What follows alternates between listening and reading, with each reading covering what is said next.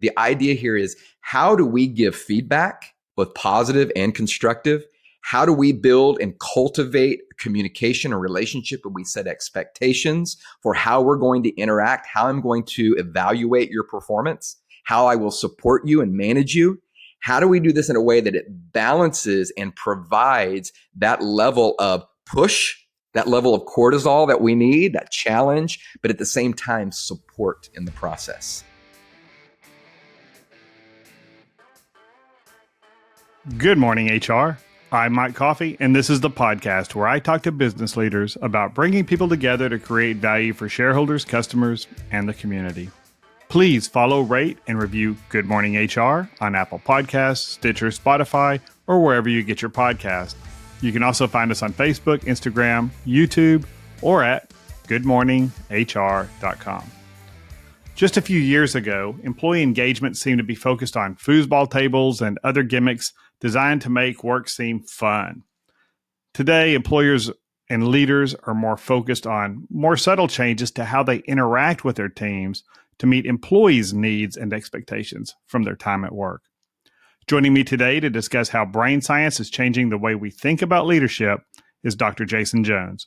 Jason is an entrepreneur, speaker, and executive coach with two decades experience in the training, development, and employee engagement arenas. Jason is C E O of LeaderPath, a training and coaching firm that uses science-based methods to improve people and business performance. He has his P H D in psychology from the University of Oklahoma and is the author of two books, the most recent of which is Activator, using brain science to boost motivation, deepen engagement, and supercharge performance. Welcome to Good Morning H R, Jason. Thanks, Mike. It's an honor to be here with you. So at H R Southwest last fall, uh, you were there and I was speaking as well. And several people said, hey, you need to meet this guy. He's a really, he's really, really interesting, really dynamic, right up your alley. And then we just never crossed paths at the right time. I think your session was at the same time that one of mine were, which probably explains why I didn't have anybody in my session, because uh, it certainly wasn't me or my content. So uh, I'm glad we're finally getting to, uh, to, to meet and talk. Yeah, absolutely. And I, same here. I've heard your name uh, multiple times from multiple people. And uh, someone asked me, uh, uh, you know, you know Mike, right? And I'm like, you know what? I hear Mike's name all the time. I got to meet Mike. So I was searching you out, but uh, we finally get a chance to meet after uh, H R Southwest. So it's good, good to be here with you, though. Yeah, they probably said, you know Mike, but don't loan him any money. That's probably, you know, I'll never pay you back.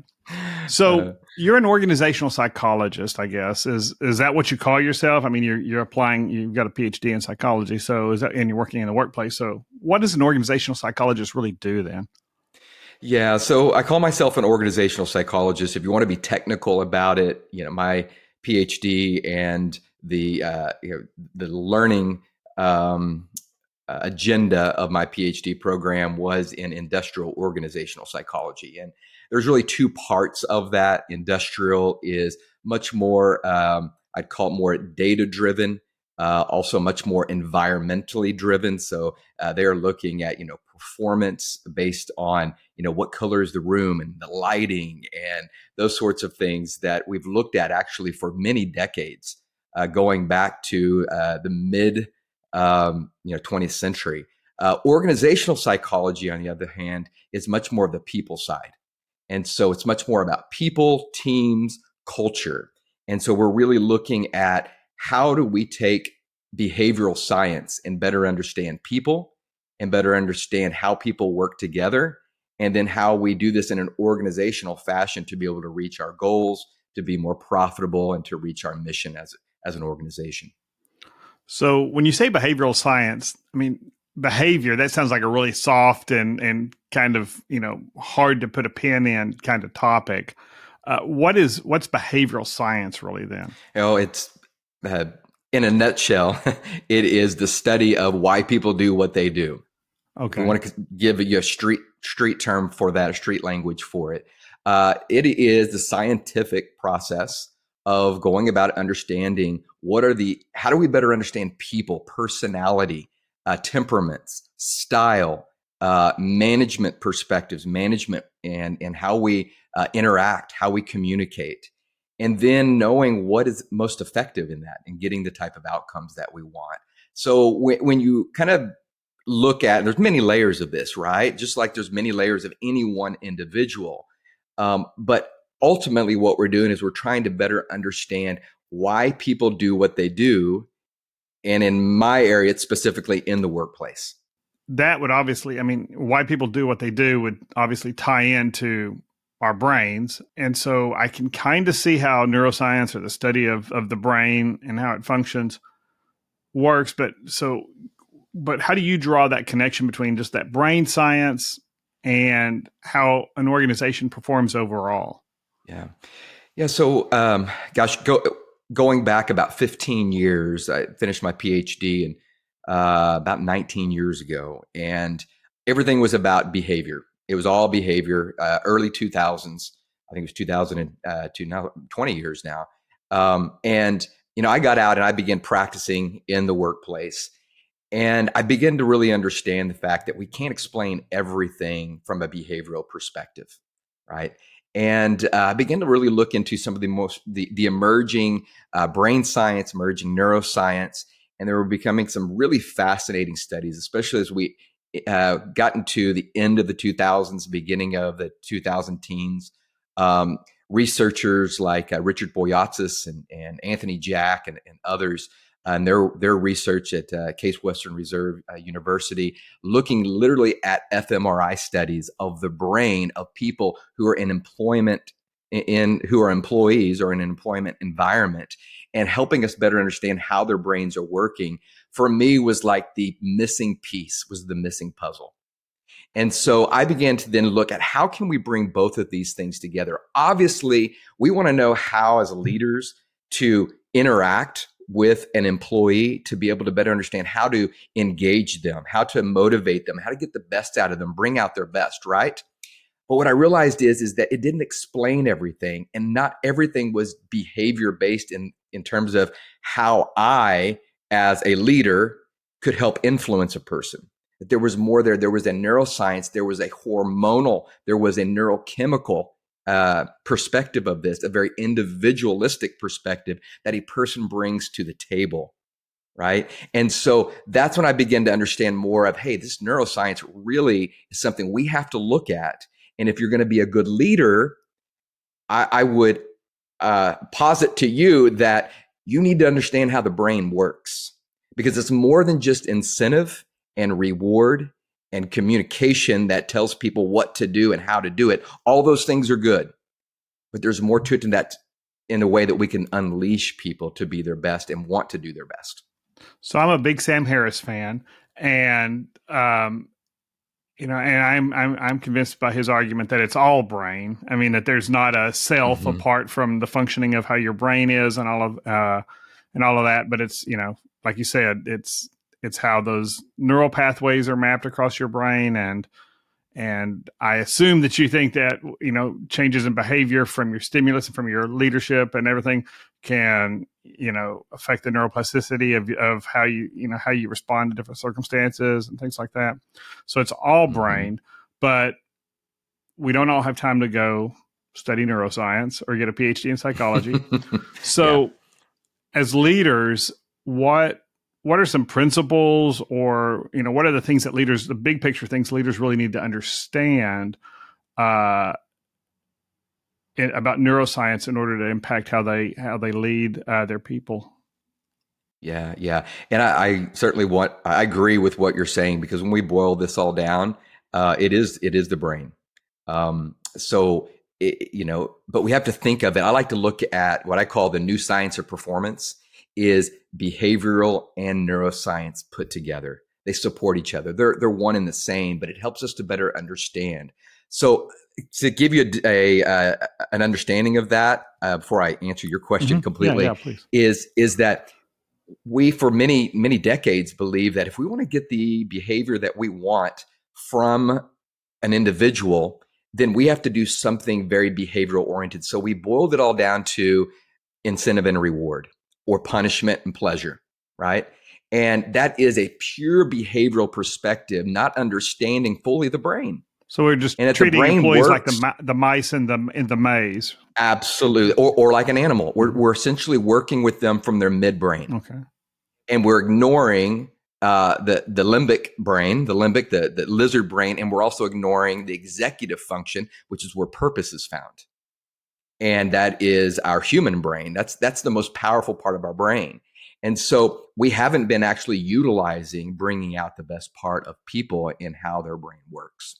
So that's, uh, I wanted to clarify that. No, I think that's interesting. And so real quick, just give us the the the, the thirty second or minute version of, of brain science. What, talk about the executive function versus the limbic and, and the middle brain. Just I'm now I'm just, now my listeners are just having to listen to something because I'm curious. And so just, you know, yeah. uh, no, no problem. And I think this is, this is, Yeah, th- this is pretty foundational to this too. And and this is, uh, there's a lot of parts of the brain. We can spout off all kinds of different words that we can't hardly even, you know, we'd never remember or we can't hardly pronounce, right? But what's good for a leader to know are there's three key areas of the brain that we make decisions and we process and we function from, especially in the workplace, right? And, and how we do our work. Uh, the, the first one is our limbic system. It is the brainstem, the cerebellum. It's the most inner part of our brain, right off of your spinal cord. Uh, that is what we call the lizard brain. Many people have heard that called the lizard brain. Uh, this is really what it functions for all of our autonomic functioning, uh, our breathing, uh, our uh, heartbeat, um, re- everything that has to do with our organ function that we don't have to think about. It's all, it all starts there. But that also is the area that is responsible for fight, flight, or freeze responses. It is the it is the fear portion of our brain that enacts often when you're put on the spot or you're upset. It takes over and can hijack the other two parts of our brain. It's important that we know that is, if we work from that part of the brain, uh, we are either we're, we're literally working from a fear-based protectionism perspective. The second part of the brain is the midbrain. It's a little bit further out. And this part of their brain is uh, responsible for emotions, uh, responsible for uh, reward and, and, and pleasure and pain and differentiating that, understanding whether we want to keep doing something or not. Is it rewarding? Is it aversive? Those sorts of things. That's called the midbrain. It's also called the mammalian brain. And why the mammalian brain? Because that's where we're trained from in many ways when we're when the rest of our brain isn't developed as a child, right? So this is where we, and, and many animals, mammalians have this, and this is why we can train them with treats or with attention, right?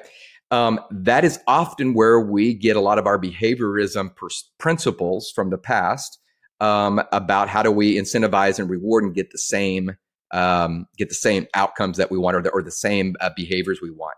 Problem is we now know the midbrain satiates, and what's rewarding at one point becomes not so rewarding in the future, especially for humans, because we have this third brain, this, this third part of our brain, which is the cerebral cortex. This is the outside of the brain. This is uniquely human. And yes, primates have this, but they do not have the, they don't have the level of executive function that we have. This is where we make all the decisions. This is where we can think ahead. We can metacogitate, which is thinking about our own thinking, right? And we're unique for that.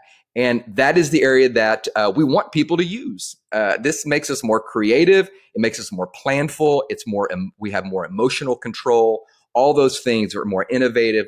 That's where we want to really build our, uh, how we stimulate the brain and where people put their brain to work is from that most powerful part, the cerebral cortex. So that, that limbic brain then is old school management, right? Uh, you're worried about getting fired. Uh, I'll yell at you if you're late. And, uh, and, you know, everybody's walking on eggshells to, you know, don't want to misstep or step out of line or anything like that.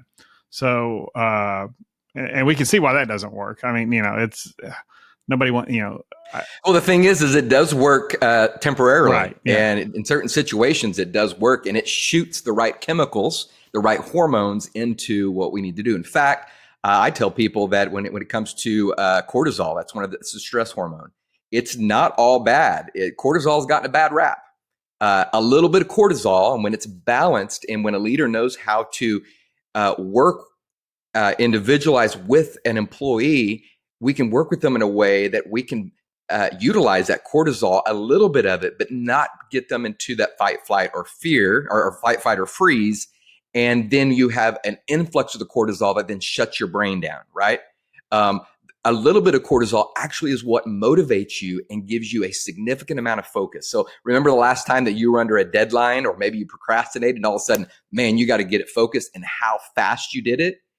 And there's even evidence that you're under cortisol, uh, the right amount of cortisol, your performance and your quality is better than it would be without cortisol if you're just relaxed and working on a project or or uh, a task. Yeah, it's the old diamonds are made under pressure, but we can't we can't grind a person down all day with that at that yeah, level of pressure. Yeah. yeah. So that's what I talk about in Activator, is the, is the idea that um, we want to be able to, as leaders, to light up the brain, activate the brain uh, in multiple areas in ways that bring the right chemicals, the right neurochemicals, the right hormones into place that optimizes, helps uh, our people optimize their brain so they can do their best and so they can be their best.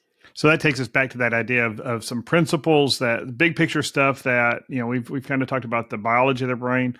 Uh, what are the the takeaways that a leader who really wants to influence uh, positively uh, and you know their their team? What are the what are they what are the big picture things they really need to understand then, and how they lead? Yeah, yeah. So, and that's what I spent. Uh, a lot of people ask me, how long did it take you to write your book? And I said uh, a, a year of writing uh, and editing, uh, but about fifteen years. Of studying and trying to to understand how I could, how to communicate this, how to put it together in a way that's understandable to people, right? And that a, a leader can go out and put this into practice. So there are uh, there are three uh, practices that I um, that I suggest that I encourage leaders to to use on a daily basis. In fact, I. I uh, use these three practices. I, I put an I N G on the end of each one of them. And uh, and, and all of the, the neuroscience really kind of fits into one of three of these practices in how that we go about um, uh, putting this into, into practice each day. And so the first one is connecting, and that is how we build trust through relationships.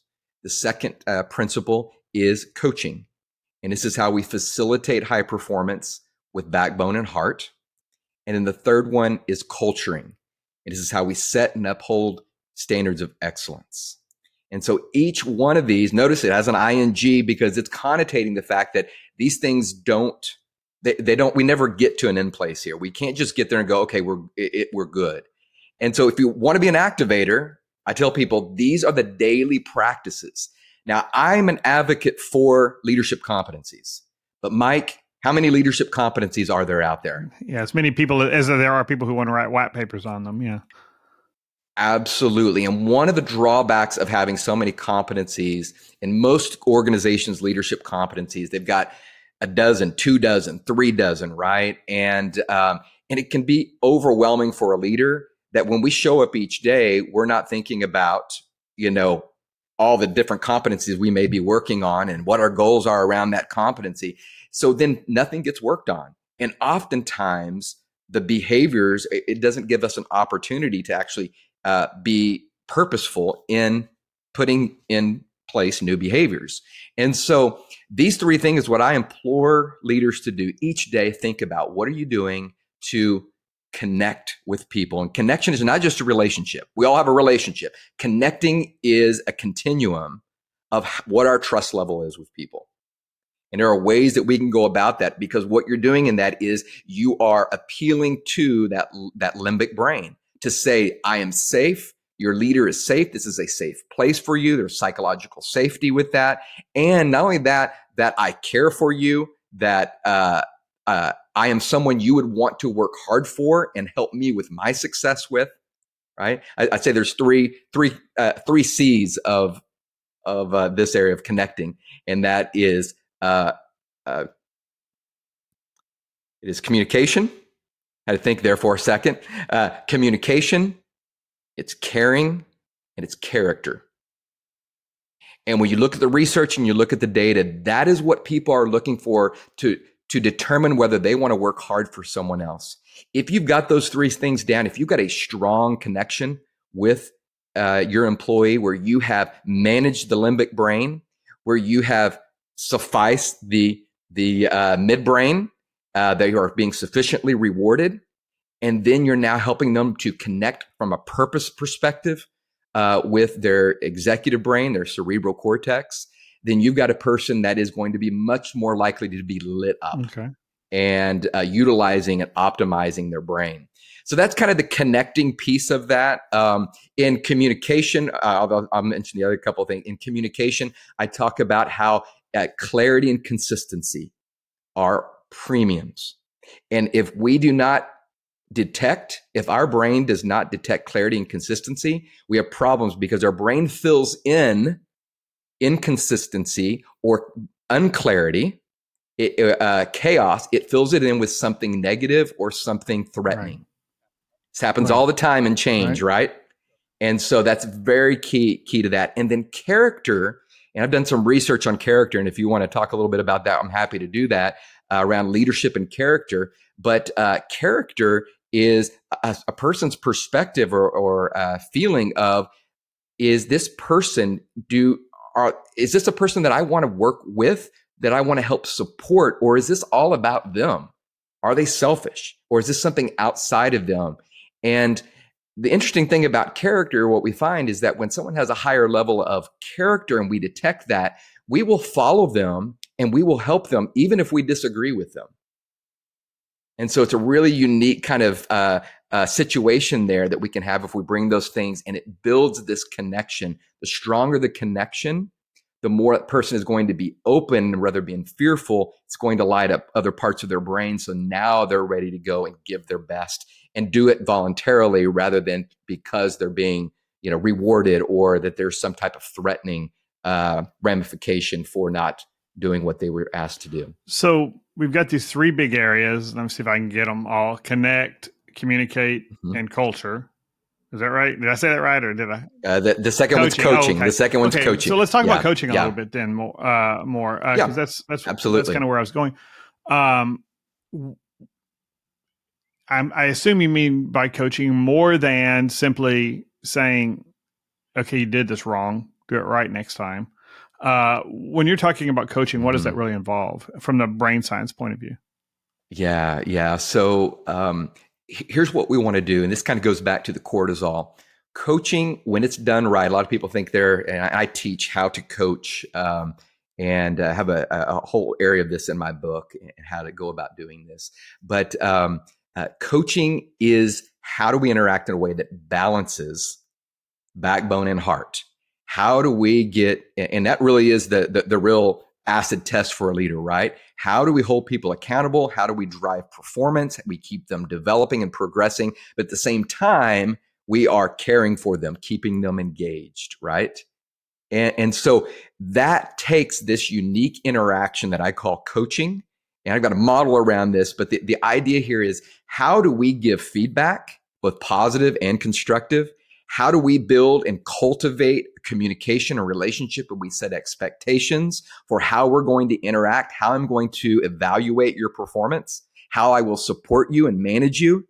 How do we do this in a way that it balances and provides that level of push, that level of cortisol that we need, that challenge, but at the same time, support in the process? This is what the brain needs and thrives on. So if we all think about the best leader that we've had, it was it is likely that leader that wasn't the, the nice pushover, but it also wasn't the person who was uh, rude and intimidating and the steamroller, right?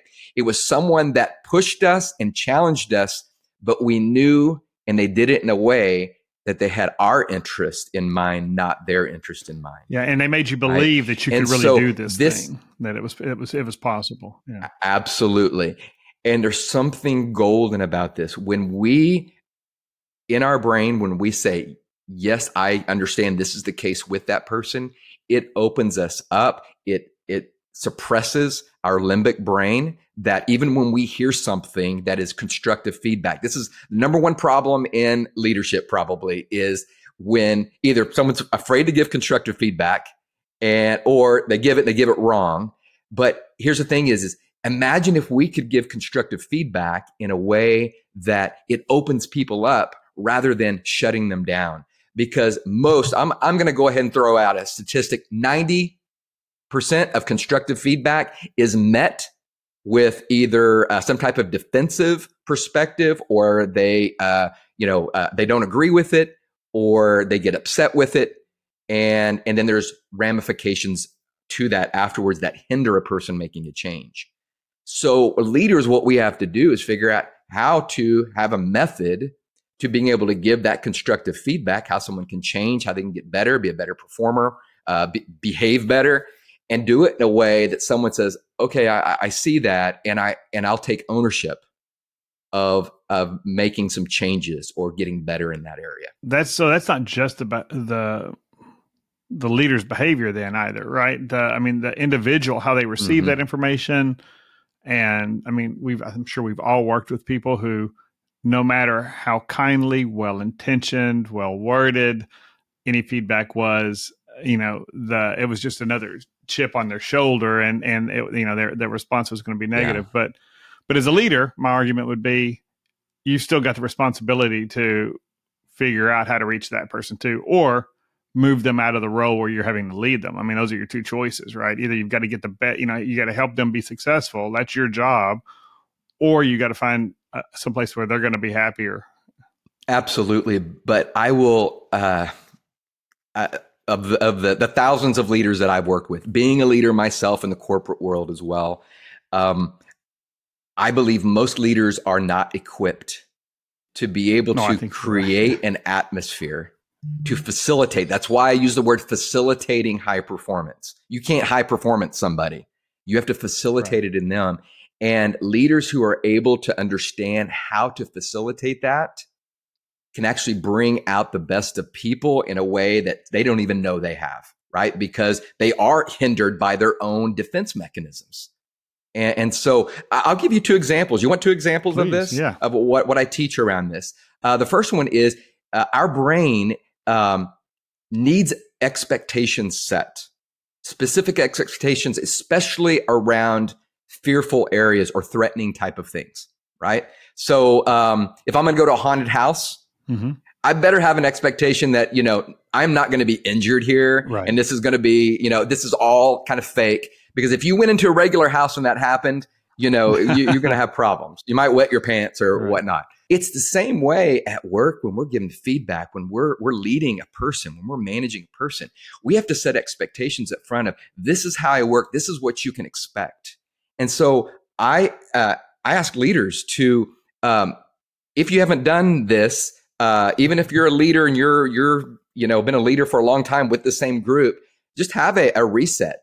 And say, hey, I want to talk to you all about how I lead and how we work together. Here's what you can expect from me. And one of the things I ask people to build in there is that when we get together, when we have our one-on-ones, um, at least every two weeks or once a month, expect from me that I'm going to give you, I'm going to tell you what you're doing well, what I see, but I'm also going to give you at least one piece of constructive feedback. And that's my attempt to be able to help you to get better and to be better, right? And so you're setting this expectation. Now they're ready for this, right? This helps our brain to be ready, and it and it um, it helps our limbic system to be to be able to manage that better, rather than it being a uh, you know uh, surprising or something like that. Well, and that means every time we have a one to one with my, I don't have a one to one with my boss, I'm not walking in in total fear. Okay, I, I know what to expect, so I'm not worried. Okay, am, you know, am I going to get my, my shorts chewed uh, for something that you know that I wasn't expecting, or uh, uh, you know, it's yeah. So it takes some of those those interact the fear out of that interaction, and and, and yeah, but that, that comes with trust, right? The boss has actually got to do that consistently too. Absolutely, and that leads us to the second uh, second principle around this, and this is you you, you want to help help the brain out with giving constructive feedback and coaching someone is uh, when you are beginning that process, you're sitting down with them, you're doing an annual evaluation, whatever it might be that you're doing, um, you need to uh, express your intent. You need to state your intent about why you're giving this constructive feedback ahead of time. Because here's the thing, our brain is fantastic at filling in the gaps. The problem is, is that we fill in the gaps oftentimes, probably, you know, uh, I would say uh, maybe a five to one ratio. We're going to fill in the gap with something more negative or threatening, right? And why? Because that's the reason our brain, I mean, that's the number one uh, priority of our brain is staying alive and avoiding threatening situations, right? And so um, th- this this is being able to let people know. Uh, so for instance, your brain, if, if I showed you like a sentence and a bunch of letters were gone out of that, of, of the words, you would still be able to put that together for a sentence. If I showed you a picture that had pieces out of it, right? Your brain fills in the gap. Our brain is fantastic at doing this. If you sit down with someone and begin giving them constructive feedback, they are trying to make the picture out of this. They're trying to fill in the gaps of, why is my boss telling me this? Uh, this is out of the blue. It, are, are they having a bad day? Do they not like me anymore? Do they, uh, are they having to let someone go and now I'm on the list? Um, do, do they get their jollies and their kicks off of making someone feel bad? Maybe this is a way to feel superior for them today. You know, there's all these things that we're going to put in there that then distracts us. And it also makes us want to then throw those walls up of defense, right? And so what we want to do when we state the intention up front and say, hey, you know, Mike, I, I want to I want to talk to you about that presentation that you gave last week. Um, great job, but I have a few things that I'd like to, to tell you about that I think can make it even better next time, because you, you're going to be, I can see you growing in this, right? Uh, it could be, hey, you know, Mike, I, uh, the way you interacted in the last meeting, I have a, a few um, a, a few ideas for you to be able to make sure that has a better outcome for you. And uh, because I really want you to be successful in this project that you're leading, right? And so you're setting that up front, and now they can focus. They, they've filled that blank in. You've helped them fill that, that gap in in their brain, and now they can focus on what you're saying. But here's the thing, coaching, you earn the right to coach by having a strong connection. And that's why I put connecting first. You build that trust that then earns you the right to be a better a coach. And by the way, the culturing part, don't think that you're going to build a great culture and that culturing, uh, that the culturing of people is going to happen well if you're not connecting with people and you're not coaching people well on an individual basis. And let's take a quick break. Good Morning H R is brought to you by Imperative. Premium background checks with fast and friendly service. If you're an H R C I or S H R M certified professional, this episode of Good Morning H R has been pre-approved for three quarters of a recertification credit. To obtain the recertification information, visit good morning h r dot com and click on Recert Credits. Then select episode eighty-three and enter the keyword BRAIN. That's B R A I N. On March eighth, I'll be hosting a webinar entitled Ethical Considerations in Talent Acquisition. We'll discuss the relationship between individual and organizational ethics and engage in an interactive conversation around a number of common ethical challenges that we face in recruiting, interviewing, and selecting new employees. This free webinar is approved for one professional development credit for S H R M certified professionals and one hour of general recertification credit for H R C I certified professionals. You can register for this free webinar at imperative info dot com. And if you're listening to this podcast after March eighth, you can still watch the recorded webinar on our website for credit for free. And don't forget that last week's webinar, Mitigating Bias in the Employee Selection Process, is available for viewing for credit at imperative info dot com. And now back to my conversation with Doctor Jason Jones. You've talked some about, on the coaching side, what are some other, what are some core practices or block and tackle things that as a leader, I can go back and start saying, okay, I need to make sure that tactically I'm doing these three, four things, whatever, uh, on a consistent basis to really improve that engagement with that employee, that connection, and the ability to coach them and to help build a culture on my team that that's uh, that's positive and productive. Yeah, yeah. So, you know, the idea of Activator, reason why I call the book Activator is um, is the idea that we can, as leaders, light the brain up in multiple areas of our people. In fact, uh, the research I mentioned of uh, Boyatzis and Jack and their research team at Case Western Reserve uh, University, um, they looked at these M R Is and they found that when leaders have a, um, a positively emotional connection in their interactions with people, it lights up fourteen areas of the brain. It literally activates the brain. When they looked at leaders who were, uh, uh, and they, they actually put these employees in fMRI machines and had them re-experience in their mind this last interaction they had with their, their supervisor. And when they looked at the group, those who had negative experiences, their boss was uh, controlling, demanding, sometimes maybe even demeaning or micromanaging. Um, they found that uh, eleven areas were deactivated. And there were about six areas that were activated, right? And so there is th- this principle, this idea that in our interaction, we can light up people's brains. And I, and I like to have leaders think about your job could be easier if you focus on how do I help optimize and bring out the best of people in their brain. One of the things we talk about is the fact that uh, our interactions are chemical. We have chemical interactions with one another. And so what kind of chemistry are you creating in your people?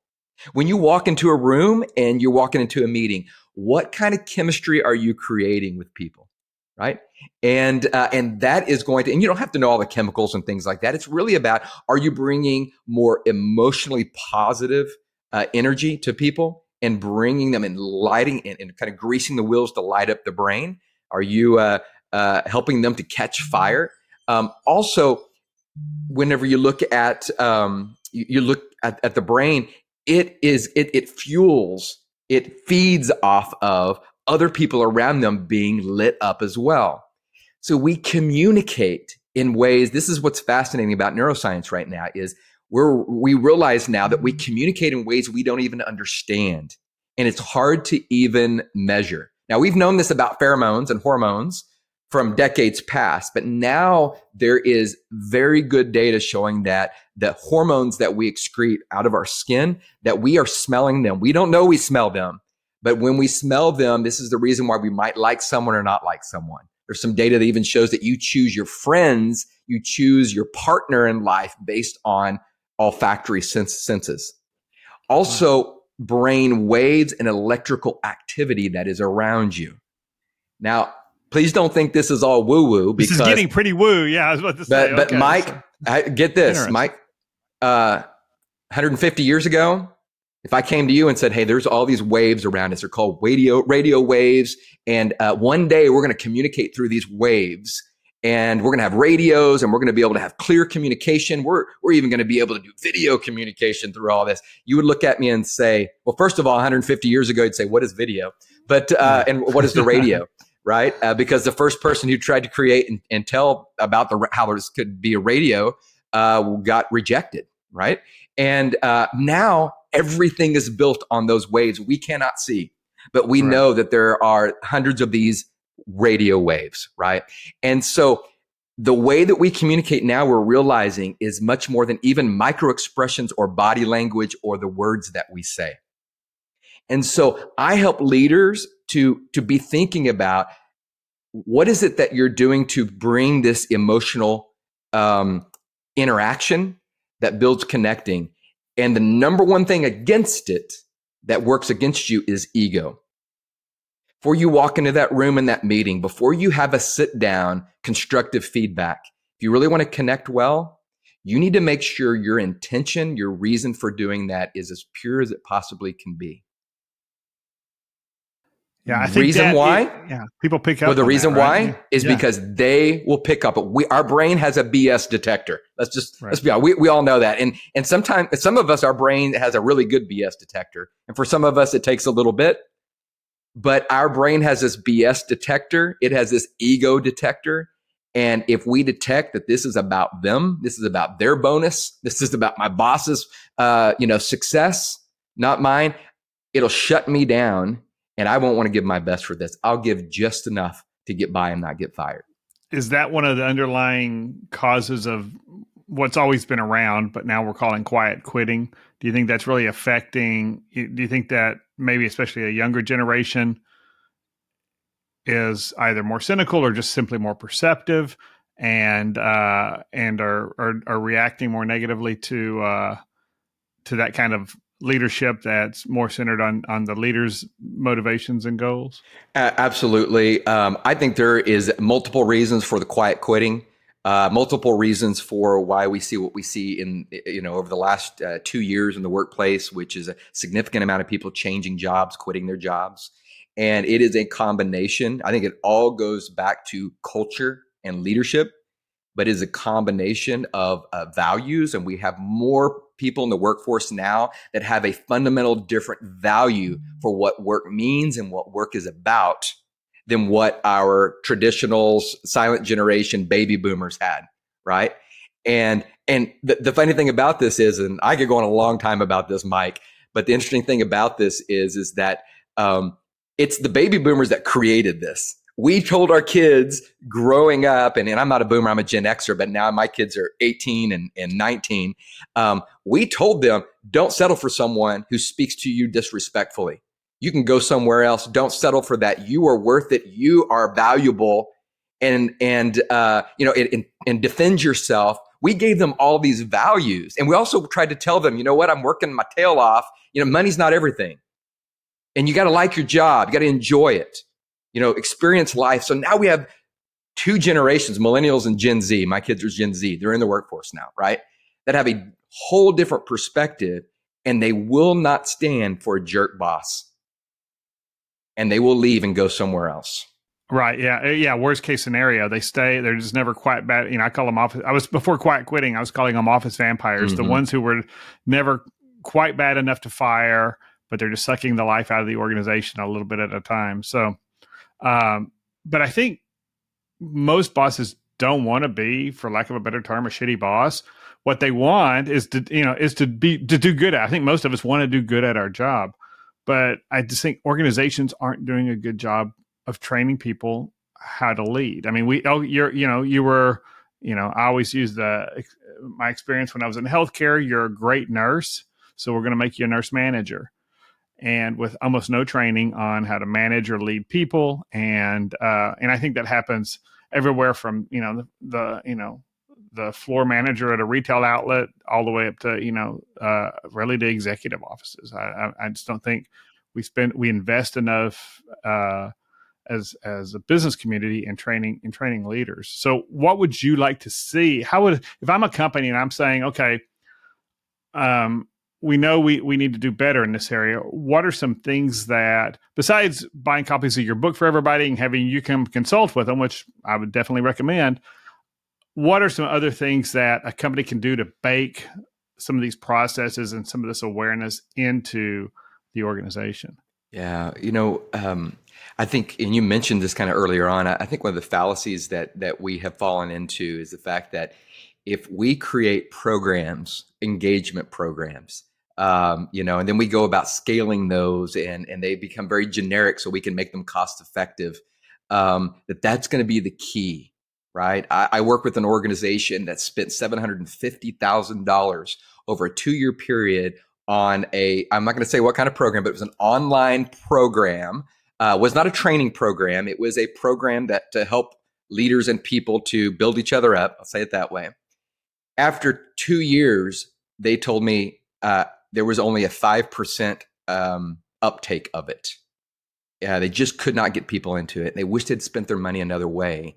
As I began to work with them, they said, how would we have spent that money better? And I said, uh, the number one most important thing for building the type of culture that you want to have, for helping people to become high performers, is to invest in leadership development, specifically around uh, the leader-employee relationship.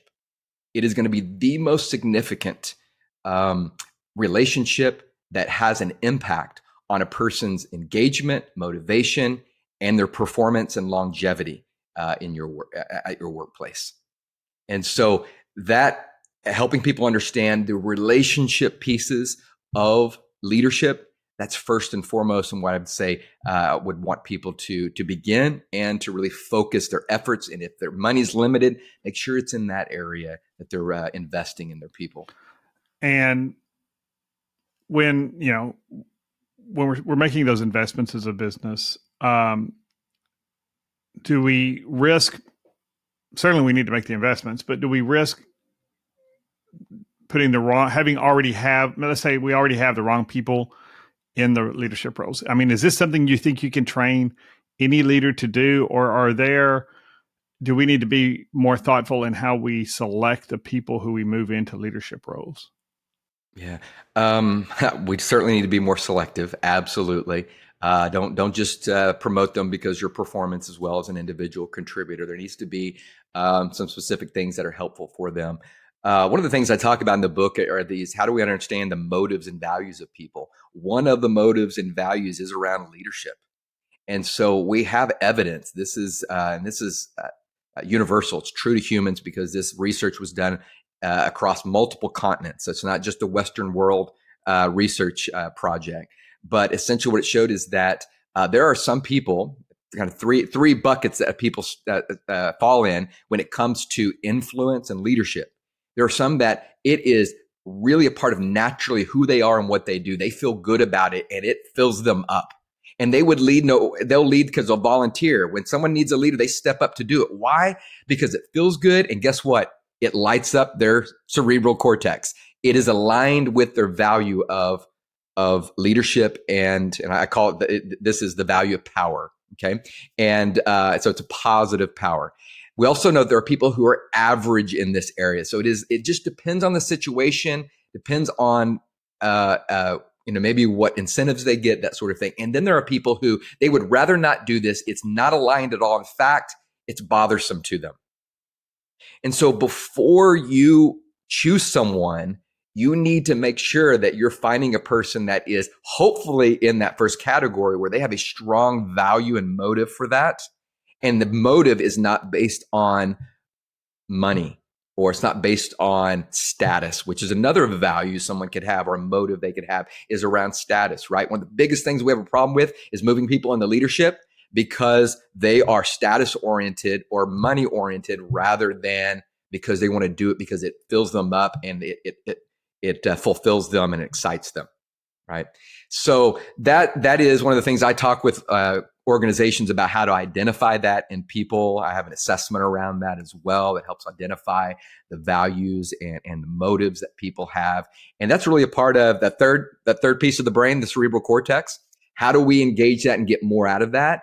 We want to align people's motives and values with their work and their tasks. And so one of the things we need to stop doing, by the way, Mike, if we really want to do uh, organizations well, um, I, I would posit to you, and some organizations are doing this already and, um, and for various reasons, but uh, that is we've got to stop making the movement uh, up uh, in an organization about money. Because that is the driving factor why why people who should not be in leadership are in leadership is because of the money.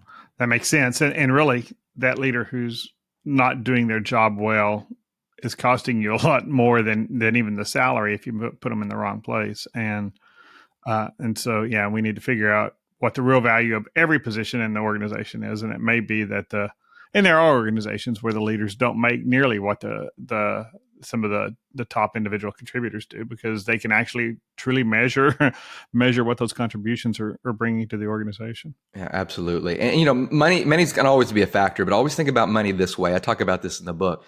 Uh, we look at money as an extrinsic motiv- motivator, right? Uh, you know, it's something that's given to us, not internal. Um, but but why is it so powerful? The reason why is because it's just a vehicle to get us to something that's more intrinsically motivating, more desirable. And whether that be, you know, uh, security or it's status uh, or it's, you know, uh, taking care of your family um, or it's your social life, whatever it is, right? It is, it, it's a vehicle to get to that. Here's the thing. We can help people in our organizations meet those things without just money. Right. Yeah. Now, money's going to be important. That's, that's a whole other episode, isn't it? um, uh, people have to be uh, compensated fairly, and money can help us in some ways of reaching certain goals, but it's not the only thing that keeps us working from one part of the brain. We also have to have the alignment of values and motives that are more deep and intrinsic to us. Yeah, and you're right. That's a whole nother a whole nother hour, but we've gone way over time. I, I you've been generous with it, so uh, thank you so much for for joining me, Doctor Jason Jones. You're welcome, and thank you for listening. You can find previous episodes, show notes, and contact info for our guest at good morning h r dot com or on Facebook, Instagram, or YouTube. And don't forget to follow us wherever you get your podcast. Rob Upchurch is our technical producer, and I'm Mike Coffey. As always, don't hesitate to reach out if I can be of service to you personally or professionally. I'll see you next week, and until then, be well, do good, and keep your chin up.